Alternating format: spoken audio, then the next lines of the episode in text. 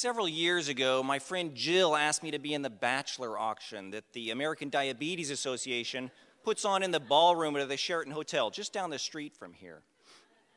Now, the way Jill explained it to me, all I had to do was put on a tuxedo, go up on stage, and then dance alone in front of three to 400 women. and then just stand there and wait for the bids to come rolling in.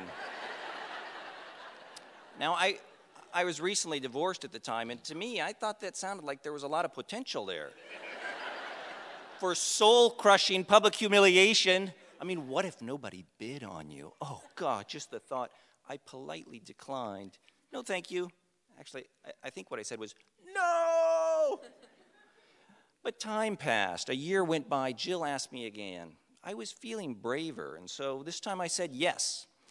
Now, every bachelor is responsible for putting together their own date package, and a date package is basically a date. You know, they're not, the women aren't actually buying the bachelors because, of course, that would be illegal. What they're buying is a date, and I knew that the better my date was, the more likely women would be to bid on me, and therefore, the less likely I would be to die of embarrassment. So, so I went all out. I, I had a train trip, I had a boat trip, I had a fishing charter, I had a trip to a salon, I had jewelry, I had I had all kinds of stuff. And on top of all of that, I would personally write three haikus especially for the successful bidder. And when the women down at the tuxedo rental shop, when they heard about that, they insisted that I wear this white silk scarf. I, get, I guess to give me that sensitive poet vibe. So, so the last thing is my dance. I, I, I got to admit, I am not much of a dancer. And so I went to the women that organized the event and I, and I asked them, I said, you know, when I get up on stage to dance, could I get the microphone for just a minute or two? I could pretend like I'm interesting or funny or something. And they're like, no, no, that never works. They were firm, no microphone. Well, their message was clear to me. My job was simply to shut up and shake it. so the night of the event arrives, and we 24 bachelors are paraded around the Howard Rock Ballroom to give the ladies a good look, I guess. And then we've got, we've got 30 minutes to mingle. Now, I had.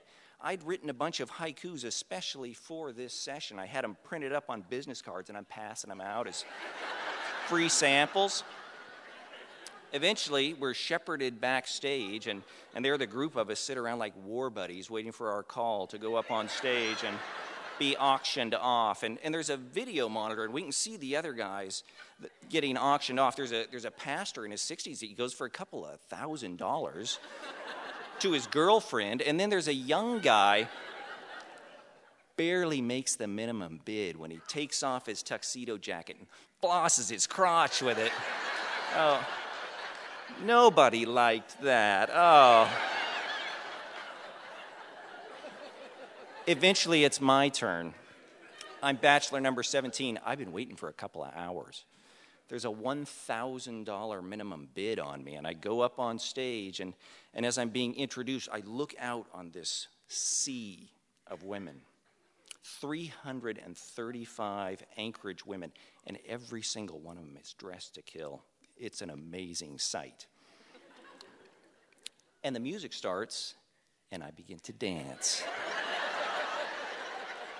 now, being a, a, gentleman of a certain age, shall we say, I, I learned my dance moves long ago during the, during the height of the disco era, you know, awkward, rhythmically challenged moves that I'd, that I'd honed at school dances in the Service High School cafeteria like my go to move.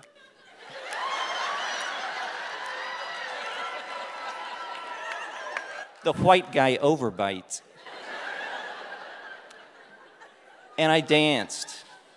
I got down off of the stage. I'm dancing between the tables. I'm spinning around. I gave it everything I had. I shook it. I just shut up and I shook it. And when the music ends, I'm standing there alone in front of the stage, and I'm greeted by this, this thundering and, and profound silence.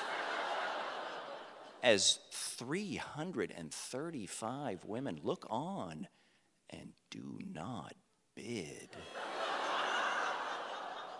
and I can feel my stomach starting to clench.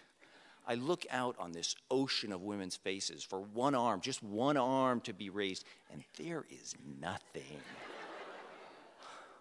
And as I wait and as I wait, I can feel time rushing past. Seasons are changing. Species are evolving as I wait and wait.